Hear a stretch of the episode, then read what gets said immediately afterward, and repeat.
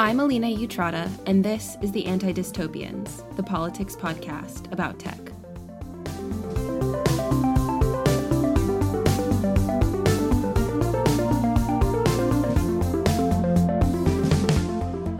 The Anti Dystopians is hosted and produced by me to provide a space to have conversations about radical and critical approaches to technology. If you'd like to support the production of the Anti Dystopians, you can subscribe to our email newsletter by following the links below. We also include links to articles, books, or other additional reading mentioned in our conversations, as well as alerts about upcoming episodes, so be sure to take a look. To stop the world from descending into dystopia, subscribe to the Anti Dystopians wherever you get your podcasts.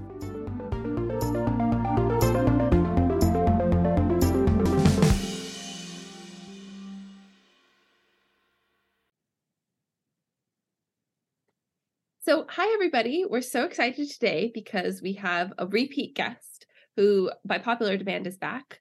Um, so, uh, Maha Atal is a assistant professor in global economy at the School of Social and Political Sciences at the University of Glasgow.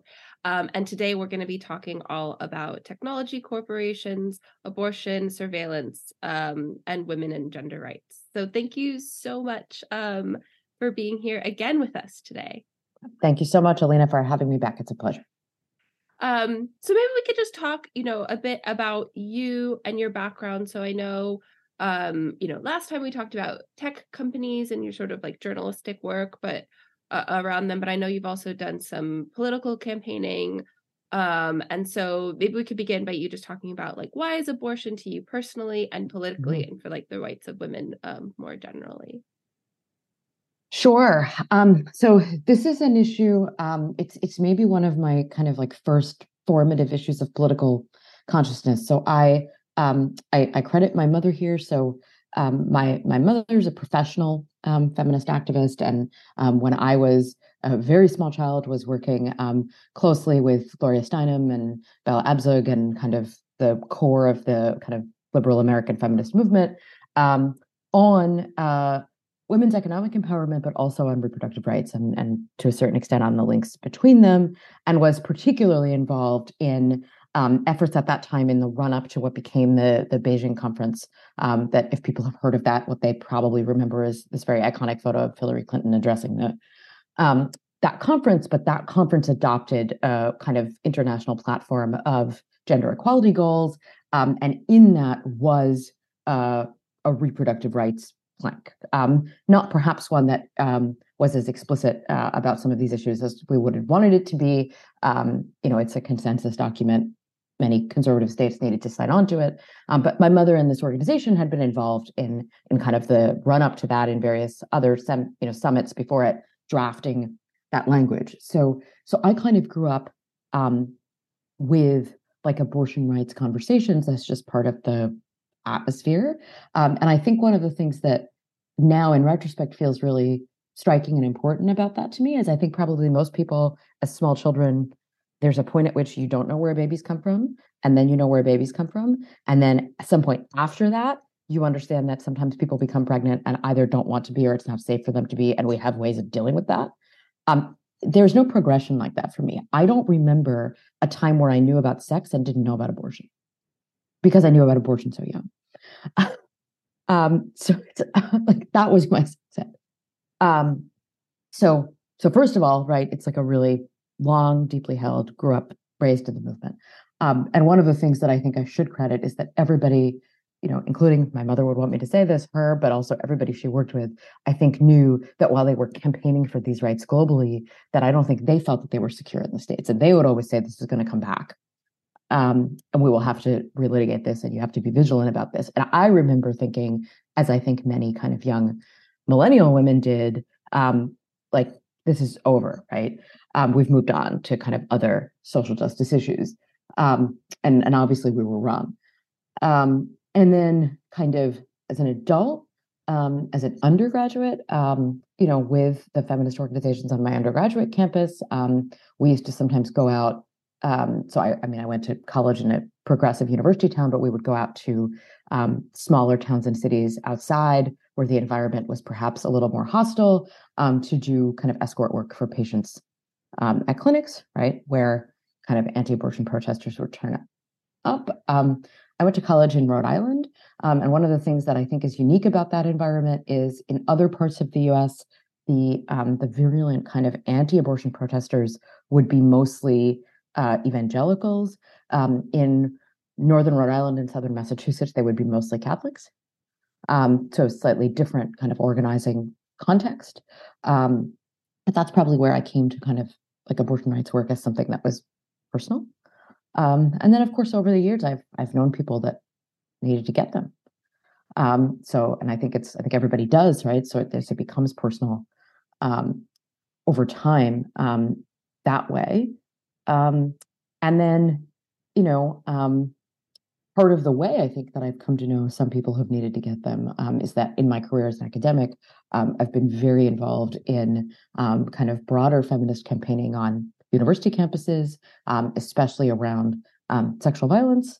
Um, so, uh, and that's included both kind of public campaigning, organizing chapters of Reclaim the Night, things like that, um, around kind of sexual violence that was taking place between young people, between students, um, but also um, very involved in leading kind of campaigning at, at universities that I've been at um, around sort of um, sexual violence and harassment uh, of students by faculty. Um, and and when you do that kind of work, I think you see very clearly how abortion rights fit into kind of a broader spectrum of, of feminist campaigning now. Uh, and it's not, I think, um, you know an issue that has just come back onto the agenda i think it's kind of always been there.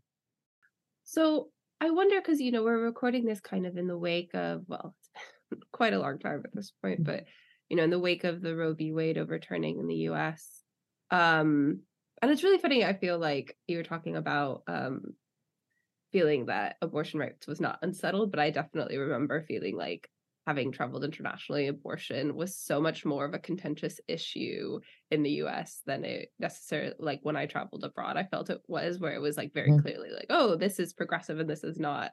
So it's very int- odd kind of to see it like properly overturned. Um, uh, was it a year almost ago? Um, so I wonder for like a non-American audience, um, if you could sort of explain like what is like what was Roe v. Wade? Why is it a right. court ruling? Why was Supreme Court able to do this? And then kind of what does that mean for the legal landscape now? Obviously, does it mean that abortion automatically became illegal? But no. how within the American context is that kind of playing out? Right. Um, so I mean, the you know, why is it a court ruling, right? This has been kind of a, a, hotly contested, very controversial, right, kind of thing within kind of the American feminist movement. But um, in the 1960s and 1970s, kind of during the American Second Wave, um, there was a debate about whether the feminist movement was ever strong enough to push through a, a legislative um, victory for abortion rights, right? To actually pass legislation um, legalizing it nationwide. Um, and you know, there were efforts made to do that; they weren't successful, and I and most of the leadership um, felt that they just did not have the votes to do that um, and that trying to do that would compromise other gains that they thought they were making. Um, and some of those gains, of course, they did make around, um, you know, kind of employment discrimination, um, you know, sexual harassment. And actually, that's a huge victory, and that sexual harassment is actually illegal in the United States. In most European countries, that is not the case. Um, you know, there needs to be some attempted assault before it's illegal.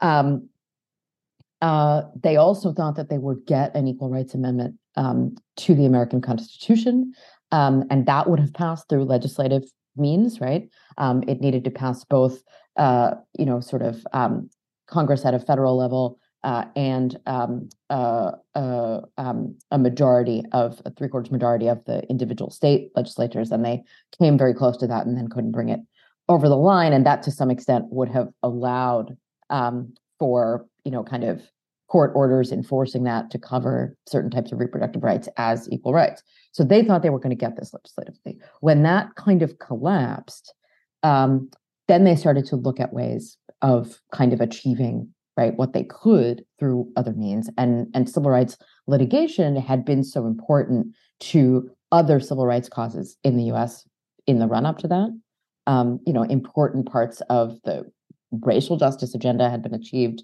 right, through court orders, right? Desegregation had been enforced by kind of Supreme Court fiat, right? So, um, so there had always been kind of this mix, right, of of um, strategic litigation and legislation in kind of American social justice movements that goes back kind of a long way. Um, and the the case that ended up, um, you know, kind of securing abortion rights to the extent that it was secured um, was essentially a medical privacy case um, that protected abortion rights on the basis um, that you know the woman was entitled to privacy. Um, so it was a it was a married woman's case, um, and there's all kinds of right complicated intersections of um, of that with rights. Um, but it was read as as uh, you know as covering kind of a broad right to medical privacy in this area. Now, what that means, and one of the weird things about this kind of strategic litigation, is that when you win a major lawsuit at the highest court within your jurisdiction, um, that court judgment overrides whatever legislation already exists underneath it. So that legislation then doesn't need to be repealed, it just kind of goes dormant. Um, so, what happened when Roe was struck down is that the law in every state just reverted to whatever it had been before, unless the state had passed in the interim, right, some new laws. Um, so, there were lots of states where before Roe, uh, abortion had already been legalized, and those states just reverted to that. And those are, you know, primarily uh, Democratic controlled states in um, the Northeast and the, the Pacific Northwest. Um, then there was a range of states where there had been some pre existing abortion restriction where the law defaulted to that. Um, and some of those states then became battlegrounds to pass, you know, new liberalizing legislation. Michigan is an example of that. Um, and then there are states where, in anticipation that this might happen at the legal level, um, Republican controlled state legislatures had had bills kind of ready to go, um, where they had passed bills that they knew when they passed them couldn't come into effect because they were in defiance of the Supreme Court order. And they wanted them kind of in reserve to come into effect when Roe was struck down. Um, and those are the most restrictive because they had in part been passed almost with no scrutiny because they were not like really possible at the time that they were passed. So these are these kind of fetal heartbeat bills where the cutoff is very early, um, sometimes so early that this is before a time where somebody would know that they were pregnant. Um, and so a, lot, a lot of those came then automatically, right? Um, uh, onto the books. And then there are the states where new laws have been passed kind of since things were struck down. Um, and that has seemed to create an opportunity. Um, so it's, you know, it's a patchwork now, um, uh, you know, across across the country, and there's new legislation moving through. Um, and we don't even really have a, a comprehensive mapping, right, of what the um, of what the legal landscape is, and then this in between category of laws that were passed while Roe was active, um, which were in some way in violation of Roe, but now become legal. Um, I think there's there's legal questions about the the validity of that approach. There'll be litigation about those um, that kind of continues to move uh, through the system. Whereas the laws that are being passed now, kind of post Roe being struck down, are much more legally in the clear, unfortunately. So I wonder, you know, there's a lot of stuff about um, what the state is doing, what state governments are doing. Um, and then, kind of at the time of the ruling, again, there was sort of like a panic around period tracking apps, mm-hmm. um, which we had talked a little bit about before on the podcast. Um, but from from your perspective, uh, where do um, the technology corporations or like non-state actors come in? I mean, I saw yeah. recently there's a story, you know, about a woman being prosecuted for an abortion and Facebook hands over her messages. So so you know, is it a privacy thing? Is is what's happening just that yep. that that's that's being documented or how are these companies interacting, resisting, aiding, abetting? Um, and does uh, you know both does this change kind of in the international context um, nationally and then mm. internationally mm. lots of questions for you lots of questions okay well let's let's take them let's take them one by one i mean i, I think Right. So I had also read this case, um, and we can probably link to that right in the in the show notes of the woman who's being prosecuted on the basis of her Facebook messages. And I think it's in fact not only her, but also the person who assisted her, right? It's the messages, right, with the person who assisted her to get, um, uh, you know, to be able to get treatment.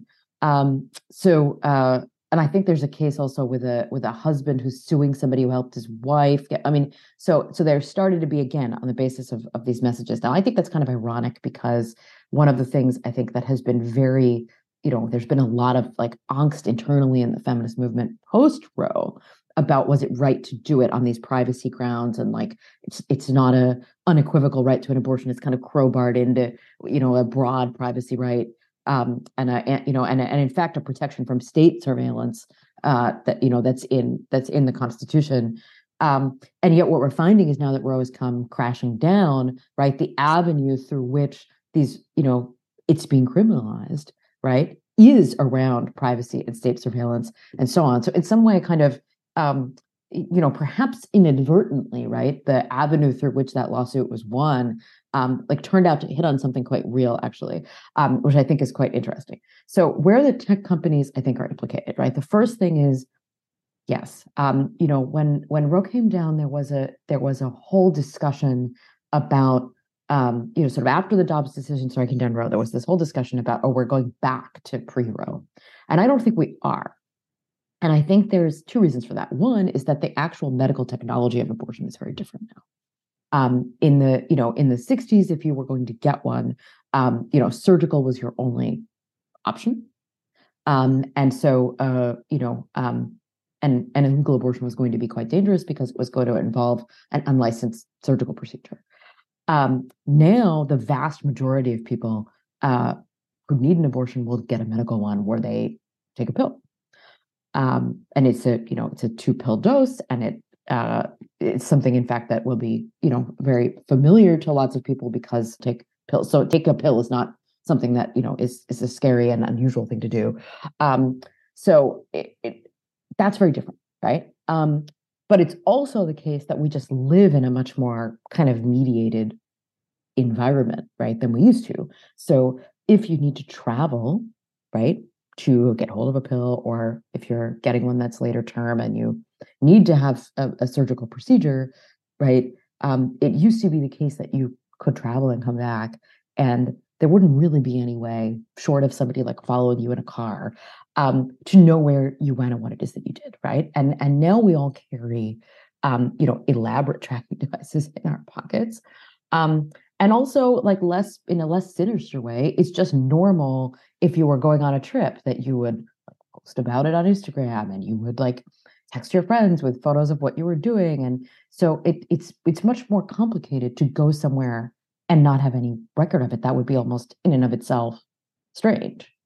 Um, so when you think about uh, you know a young person perhaps a teenage girl who needs to get one somewhere out of state and is not comfortable telling her parents um, and says, well, I'm going on vacation or I'm going away with my friends to Vegas for the weekend or something, um, to come back without a record that looks like you actually went to Vegas for the weekend, like will raise suspicion, right? So, um, so there's a whole, um, you know, kind of the the digital apparatus of accessing abortion. I think is much more trackable, right? If you order pills on the web, there will be a, a history, right? A transaction history. Um, associated with that. Um, and you know, the really large tech companies are going to be implicated in some of this around kind of geodata, Facebook messages, things like that. Um, then there's also probably smaller companies that are involved in running the back end for websites where you might write mail order bills, right? Do we know who those are? Do the organizations, the abortion rights organizations that are running these services, right, to mail um, to mail the pill, at least for now, while it's still possible to do that. I'm aware that we're awaiting judgment in a Texas case um, that could complicate that further. Um, uh, you know, do they know who exactly is running the back end for their data? Like that, I think. Um, do we have commitments from those companies about how they would respond to any kind of local or national? And I suspect that this would actually be local and state level, um, you know, demand for that information right? If you are a abortion provider who provides these services on a mail order basis or tries to reach people to travel out of state, like I think you want to be looking at that, right? Where are your servers? Like this is something I think um, that we ought to be thinking about. Um, I, you know, because I knew that I was going to be talking to you, you know, yesterday I spoke to several friends and family who are in the medical profession. Um, that includes my sister. Um, and you know, one of the things that that came across is, of course, now everybody just telehealth, like anyway, for everything, right? Um, and uh, and hospitals and doctors' offices are actually themselves much more tech mediated. Um, you know, they keep patient records on a, some kind of digital service. They send emails to their patients. You, you probably perhaps haven't even done this from a GP's website that you can message your doctor and say, I, I need a renewal of my prescription. Um, you know, who runs the back end for those services? There's a couple of companies that do these records for like every doctor's office in America. There's three or four companies that like that's their business. Um, you know, uh, those records are are HIPAA protected. Um, those companies themselves are probably HIPAA protected because that's what they do is they process patient records, um, but they probably don't run their own like data services, right? So I, I, and I think a question that like I myself don't really I write about tech companies and I don't know the the legality of this um, is how far down the kind of communication supply chain, so to speak, um, does a provision like HIPAA extend? And if it doesn't extend all the way down, to kind of the back end data management companies what commitments you know can be extracted from those companies um, and i think we should be trying to get those you know that that um, you know kind of kind of on the record um, so you know so that's that's kind of the broad right kind of tech companies um, uh, intersection and then i think as you say there are those technologies that are really specific to this issue things like period tracker apps um, where uh, you know obviously that data I think is very particularly sensitive, and it's something I think people should perhaps be wary about using in this environment. Um, but again, right, those are companies I think who can be kind of asked to publicly commit. Yeah, it's such a good point about like the infrastructure all the way down because you know because I, I, look at cloud computing, a lot of people don't realize that their cloud computing provider is Amazon because there's some mm-hmm. layer of contracts in, in mm-hmm. between. Mm-hmm. Um, so that's such a good point. And also about, yeah, health itself being more, the industry being more technologically mediated as well as our own mm. lives. Um, that kind of leads really well into my next question because, you know, kind of saying goes, whatever the US does, the UK is not far behind. Um, so, I mean, I guess to to some of my friends who are who are British, they think it's unimaginable that you know, reproductive rights, abortion rights could be challenged here, although obviously it has been illegal or was illegal in Northern Ireland for a very long mm, time, up mm-hmm. until, you know, just a couple of very recently, yeah. Uh, so um, that's obviously not true. Um, but uh, uh, I guess from from your position in Scotland, especially, like, uh, what do you think might happen in the UK, and um, how does uh, the the having that centralized kind of NHS um, state run um, uh, medical apparatus or industry change things. Um, especially because I did I was reading the other day on Open Democracy report about the NHS's new contract with Palantir, which is obviously a Peter Thiel uh, CIA funded uh, data analytics company, um, private company that's that's getting a lot of sensitive pseudonymous uh, patient data. So um so kind of what do you think is the the landscape in the uk and then how does kind of having a, a state uh, uh healthcare industry change change it yeah okay so so a couple of couple of questions there i'd, I'd actually written um in the piece i think that we talked about the last time i was on this podcast that was about kind of tech companies more generally um i think i made kind of brief mention to the point at which the when the nhs was shopping for a um, a data provider you know there there was um, a fair bit of controversy around um, you know using Google for that, right? Um, that it had been in conversation with Google, and there was right. I mean, of, of course, as you know, because you work on cloud computing, right, that this had been kind of something that like actually did generate some public um, consternation about what happens if the NHS uses Google. Does that mean that records will actually leave uh, the UK? And if the records physically, right, if the servers are not hosted in the UK, and this is always the issue with cloud data, um, you know, under what data privacy regulations are are those records governed, right? And at that time, you know, the, the UK was still in the EU, so you were talking about European right data privacy regulation. If these things move to a server in the US, right, what happens to those records? That was very controversial. So, um, and and so I'm kind of surprised that after all of that, um, you know, they would still go with something like Palantir given those concerns. So I think those concerns definitely um, exist. Obviously, in a state-run health system, records are much more centralized, um, and you know that centralization and the NHS is not that far down that road actually because it's although it's a state provider, it's run as a collection of individual practices that are actually incorporated essentially as small businesses. Um, so it's it's much more public-private um, than I think you know some other um, state healthcare services uh, in Europe. Um, but for example, you know I lived for a time in Denmark, um, in in Denmark, you get a ID card with your social security number, um, and uh, all of your medical records are indexed to that number. And not only does your GP have access to that, but if you walk into any pharmacy or any doctor's office anywhere in the country, um, and you tap that card, they can see everything. Which of course means that if you have like gone on vacation to another city and you are out of your prescription, you can just walk in and get it. Um, it's unbelievably convenient. Um, uh, but it does also mean that you know that record system if that record system were ever compromised right? Um, you know it, it will be huge huge security risk. Um, and against that social security number is not only held everybody's health data but everybody's financial data everybody's mobile phone data right? Everything is connected to this one system super centralized. And a lot of the scandinavian you know kind of national id systems work that way.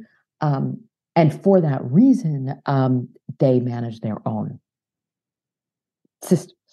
Um, they kind of have to, right? Because it's almost a national security, um, you know, obligation. Um, and would be interesting to see, but unlikely uh, to see kind of one of the Nordic states privatize that data infrastructure because of how kind of connected um, it is.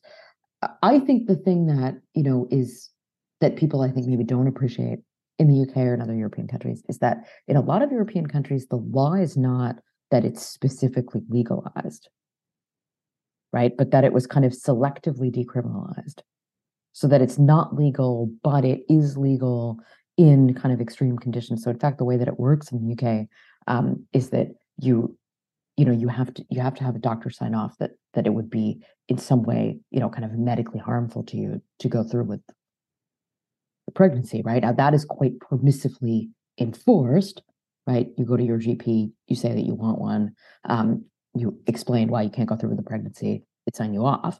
Um, but a government coming in that wanted to take the letter of the law very seriously, right, could enforce it much more strictly. And in fact, the place where you saw that was um, was one of the German uh, subnational, you know, German has Germany has a federal system. One of the German states had a quite right leaning government come in um, where they decided to enforce the letter of Germany's law much more strictly um, than it ever had been. And lots of people discovered overnight um, that abortion was not as legal as they thought it was, um, and then had to organize to get that.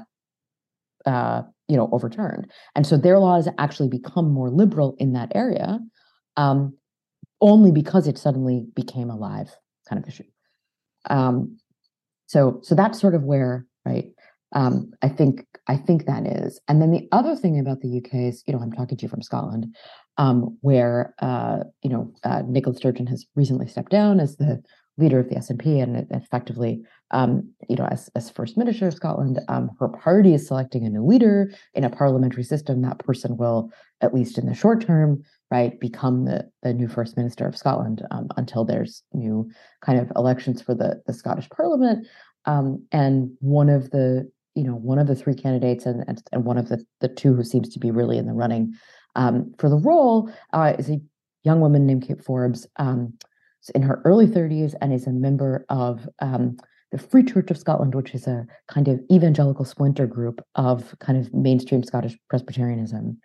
Um, that has quite conservative views on not only abortion um, but you know sort of LGBT rights, um, you know, uh, extramarital sex, but all, kinds of stuff. I mean, really, really quite, um, quite conservative, and that's made the news um, in part because she's been very clear that you know those religious views would inform, right, her her voting and her her political um, leadership. And one of the things that um, you know, and in the wake of her running, there's been more kind of anti-abortion protesting outside of medical facilities. Um, uh, here in Scotland, um, the main hospital in Glasgow has had a group of protesters outside it um, for about a month now, um, doing uh, a, a, Lenten protest that they call, you know, 40 days for life. So they're going to be there until Easter. Um, and the doctors at the hospital have asked for counter protesters not to go because counter protesters just raise the heat level. Um, and that's even more you know traumatic for the patients and um, certainly having done work outside clinics i you know i do understand um, and, and i do think that the you know the kate forbes campaign is, is elevating um, that that kind of language. But i think the thing that's really interesting about the us uk link there um, is and i did not know this until she came into the news and then i read a, good piece in the lrb which we can also uh, link to perhaps in the show notes um, about the history of her particular denomination um, which it turned out splintered off uh, from the mainline kind of Presbyterian Church of Scotland in the 1840s. Um, and, you know, over, um, you know, uh, not issues related to this, right? What, you know, other um, contested issues in the church at the time, um, but uh, received funding uh, for that split from um, American evangelical Presbyterians who were largely concentrated in the American South. This is the American South before the Civil War, um, and a lot of them were slaveholders. Um, and so there's this kind of long-standing um, kind of relationship between the American and British kind of Christian right. Um, and you do find not only on um, on you know kind of anti-abortion activism but also um, and we might we don't want to get into this um, around kind of anti-trans activism that is taking place um, in the uk and, and, in the us that there are um, increasingly these funding uh, and and networking uh, links um, that that go back you know quite quite a long way. Yeah that's so fascinating and it's perfect because you've preempted my next question um, which is, you know, it's really striking being in the UK as an American um, because there is this like huge anti-trans movement, which is mm-hmm. labeling itself as kind of a, a branch of feminism. Um, and obviously, there are debates about whether they are generally fem- genuinely feminists or not, or how the wider feminist movement would would relate to them. Um, but uh, it it is interesting because in the US you you think these these at least my experience has been these things kind of go together, right? That mm-hmm. if you are for abortion rights, if you are a feminist, you're also pro LGBT, you're also pro trans rights, you know, all these kind of progressive, socially progressive things get bunched together. Whereas here, um, it's a bit, I always feel a bit like confused about who ends up having anti-trans rhetoric because it doesn't it doesn't seem to sometimes um, fit in the way that I, I think about in the US. That might be a perspective issue, so we can uh, debate. But I wonder, do, do, you think there is that split within yeah. the UK and, and US um, feminist yeah. movements? Does that explain why kind of like transphobia seems to have more of a quote unquote yeah. mainstream foothold here than than I yeah. in the US? So this is something I think about a lot. Um, and you know, um, again, you know, here in in Scotland, um, uh, you know, there has been uh, a kind of a resurgent wave of um, of anti-trans organizing uh, in a backlash to right the the Scottish government's um, uh, you know effort to pass a, a law um, liberalizing right the process for um, uh, you know getting your your legal sex marker changed on your um, on your government documents. Um, and um, you know, it's it's funny. I went down to the there was a, a anti-trans protest, and I went down to the counter demonstration. So about a month ago. Um, you know, with, with a sign that said "Radical Feminist for Trans Rights," um, and and in a UK context, that gets a lot of questions. Um, but I, you know, but I want, but I, but I, but I own it, and I think it's important actually um, to to articulate this. Um, that you know we have this term, right? Trans exclusionary radical feminist, right? Term. Um, and that term was coined by other radical feminists um, to distinguish this particular tendency as a fringe tendency within kind of the second wave broadly of the feminist movement. Um, and I think one of the things that is distinct about the UK is that that particular tendency was overrepresented in the British second wave um, in a way where it was quite marginal in um, the kind of American second wave, the French second wave, and these were the other kind of centers of, of academic and you know kind of feminist theory at that time. Um, so that here, uh, you know, it is a kind of accurate reflection of what the second wave was like in the UK. Um, but I also think the second wave in the UK was kind of underdeveloped. Um, so that British feminist militancy peaks in the first wave. Um, and, and that we should credit that the first wave in the UK is genuinely militant, um, properly radical, blowing up post boxes and, you know, uh, I mean, they threw a cleaver at the prime minister on one occasion.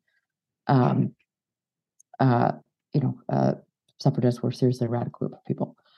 Um, and then after that, um, there's not the same level of militancy uh, in the second wave. Um, and in part because of that, uh, you know, I think some of these things were not worked through kind of at that time. Um, and also, and because I think, um, you know, abortion rights was not really litigated in the same way. Um, it was kind of softly, partially decriminalized without ever really being legalized. There was not a real um, battle about that. Um, you know, sexual harassment law did not move forward. Um, so that, and, and so now you have a situation where um, the kind of trans exclusionary people who claim to speak as feminists do in some way speak for what was the British second wave. Um, and that's a real problem. Um, but we're countering that with a kind of third wave liberal feminism. Um, that's a little wet. Um, and, you know, it, it, feels a bit like taking a knife to a gunfight um, to fight something that that is, you know, kind of a resurgent proto-fascism armed with, you know, kind of liberal, I choose my choice. I don't think that's going to get us there. And for that reason, I think we need to revive um, a re- the the broad, what was the broad mainstream of second wave radical feminism, which wasn't trans exclusionary at all. Um, and I think there is interesting work um, being done, for example, by Amia Srinivasan at Oxford um, to kind of really read right those texts in a different in a different way. Yeah, I, I wonder too. It's so interesting because it seems to me right that um but so I was in a, like in a seminar recently and I was talking about like different strands of feminist literature. One is one of the strands of feminist literature is where you know gender sort of almost abolished as a category, mm-hmm. right? We we really rethink what it means to to have gender, right? Like Ursula Le Guin's kind of like gender fluidity and, mm-hmm. and things. And then there's a second strand of literature which is about seg- segregation and and so it's interesting to me things like Margaret Atwood, whose book is really about reproductive rights, but has definitely mm-hmm. come out with some anti-trans comments.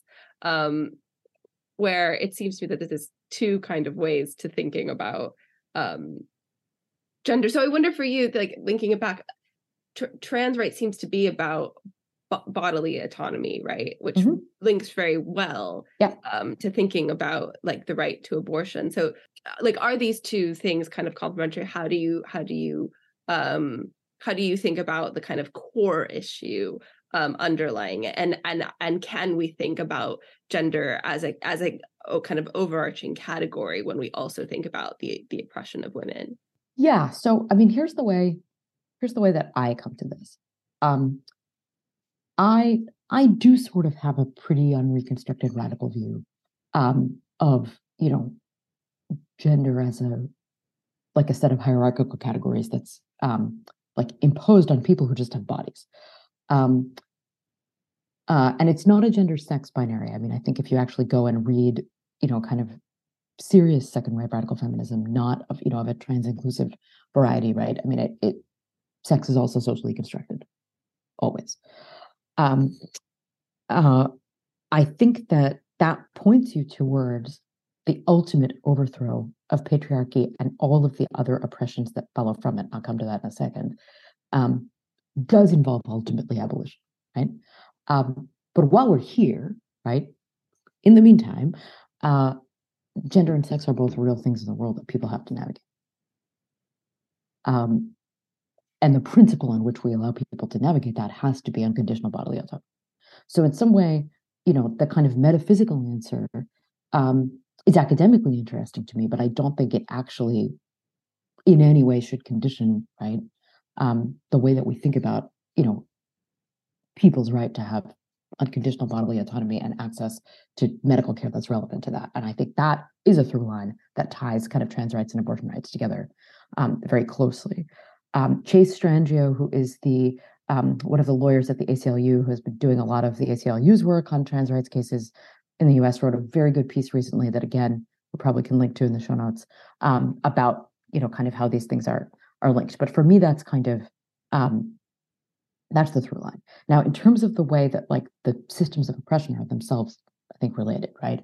A canonical radical feminist understanding um, is that sort of patriarchy, right? Oppression on the axes of gender and sex predates all other forms of oppression. It's the first way that you know humans in in their like earliest human settlements um, worked out how to organize themselves into categories.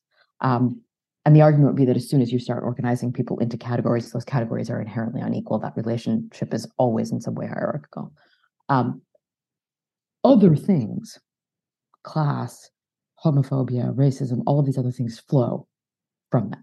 That's that's kind of canonical radical feminist thinking.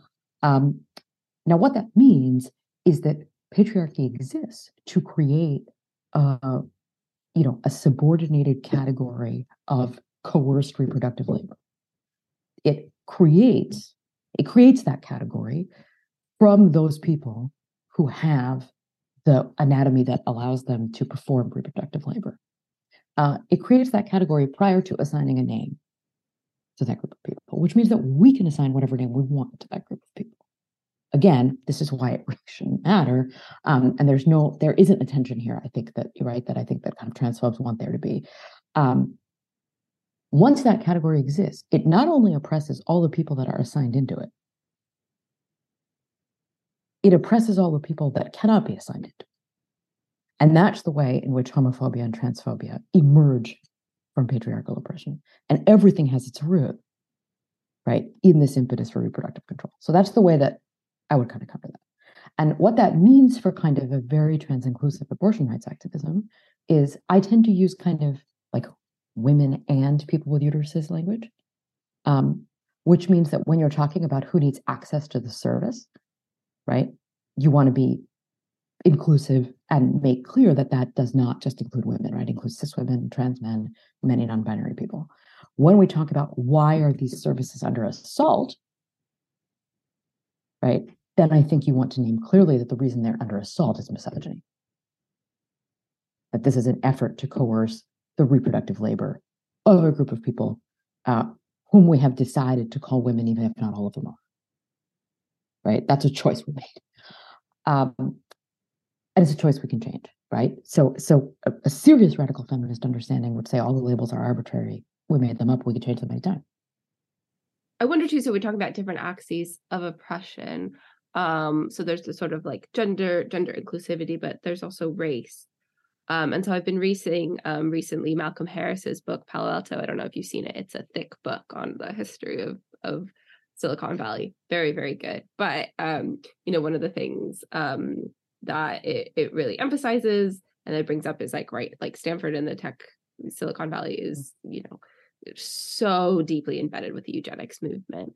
Um, California, I've said this before on this podcast many times. California has a huge forced sterilization program, which is you know very linking these ideas of, of, race and as you say the patriarchy control of reproductive labor um and so that's that's something that happened historically but now too you know i talk to people in silicon valley and you know somehow eugenics in the form of ai is making a comeback. We see that with elon musk being really obsessed with birds so so i wonder um you know we've talked sort of about like the tech companies and that like me- the technologies and mediating infrastructure and it almost seems like accidental that they they've stumbled upon this power but um how do, do you think ideologically being this kind of epicenter of eugenics has has changed um or has affected things and and how we should think about um like what Silicon Valley is up to in the context of of, of reproduction of, of reproductive rights and gender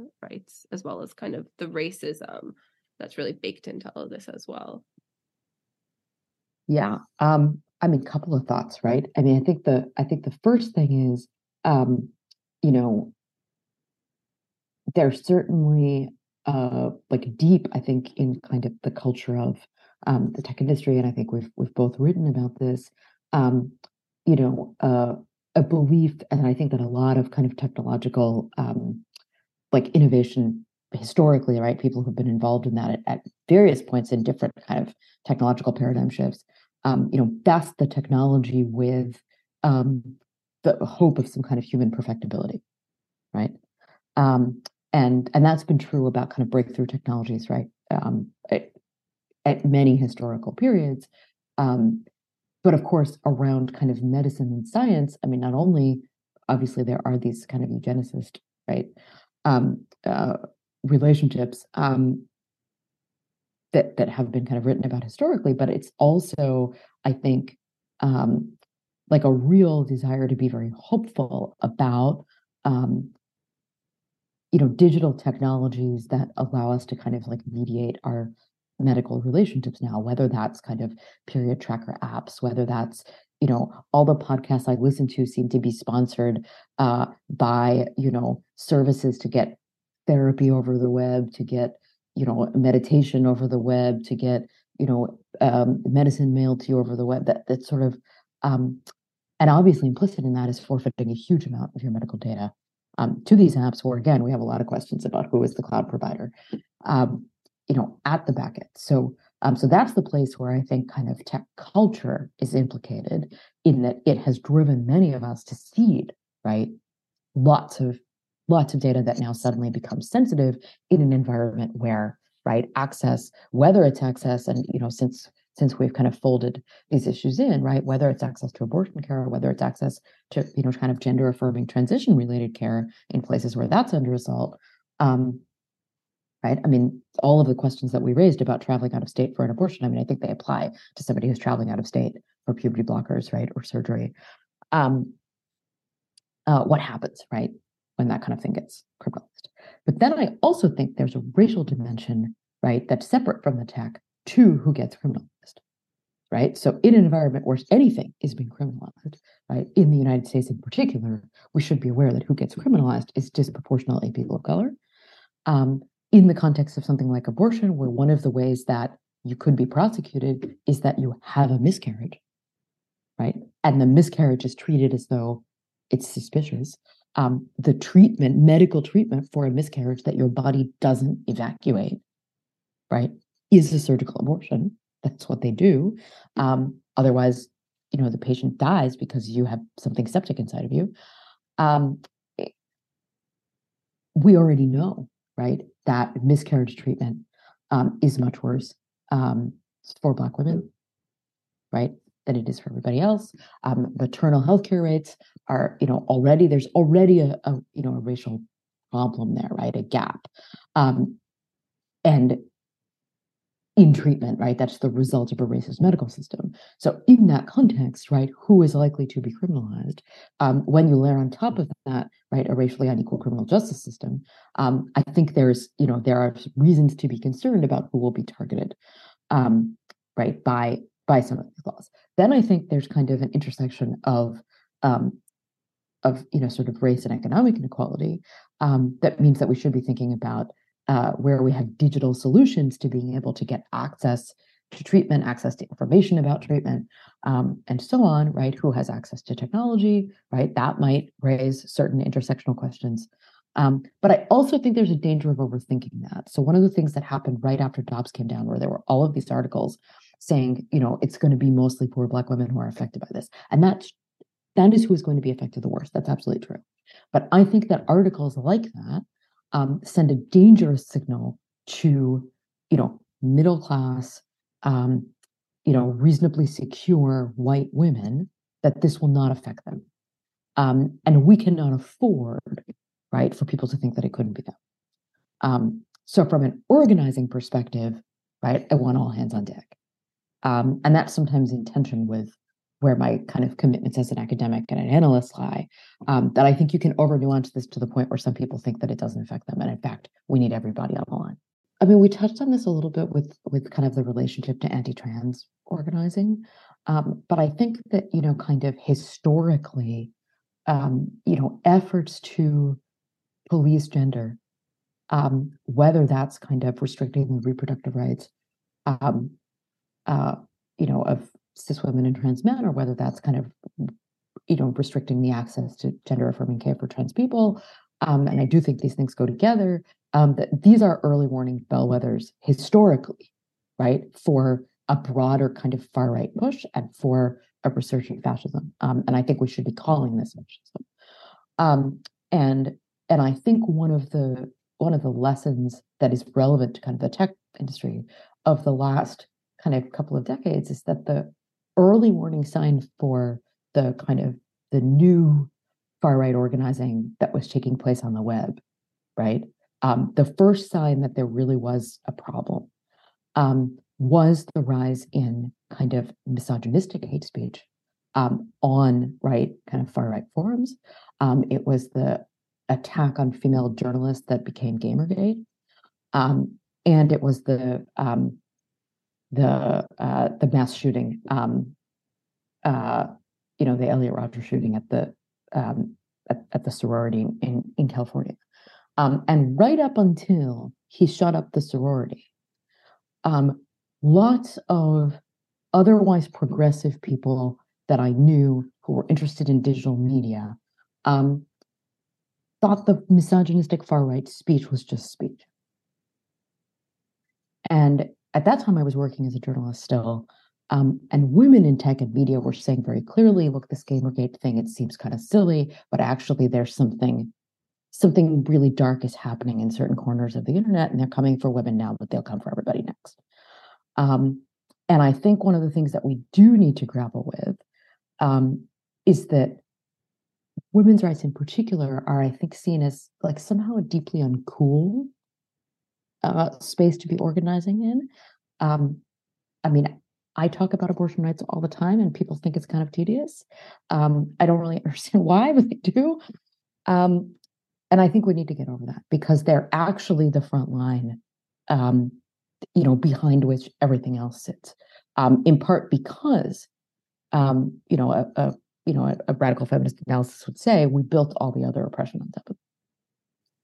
So, kind of looking forward, what do you think is uh, the best way or method of resisting? Um, where should this kind of activist activism and organizing happen?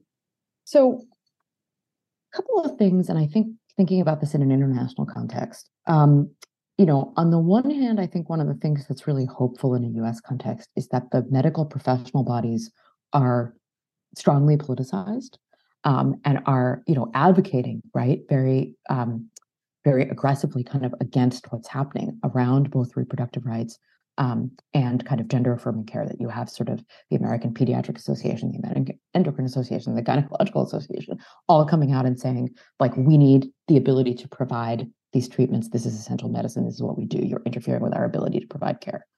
Um, they're mobilizing. I think that in some ways it's a good thing, and it's something that would be difficult to imagine happening um, in a in a scenario, for example, where the medical profession were more closely associated with the state. Um, on the other hand, I think one of the things that came out from talking, um, you know, to to my sister and other doctors, um, is that we're seeing um, medical practitioners uh, afraid to go and practice in those states, right? Because they could be prevented from delivering essential care. If they deliver it, they themselves could be prosecuted.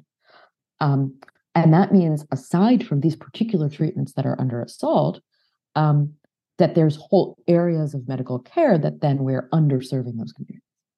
Um, so we need to be thinking about how we're going to deal with that, right?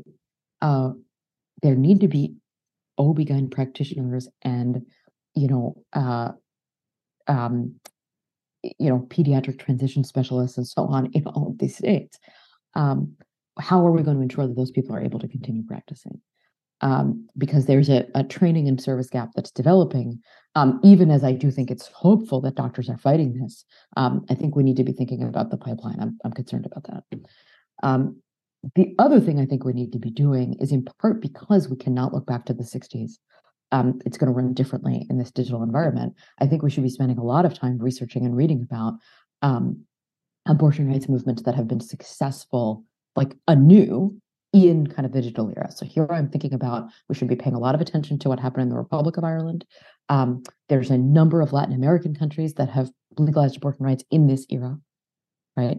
Um, and where it's grown out of a broader feminist movement um, that was particularly focused on on sexual violence. Um, we should be trying to figure out how they have organized in a digital environment.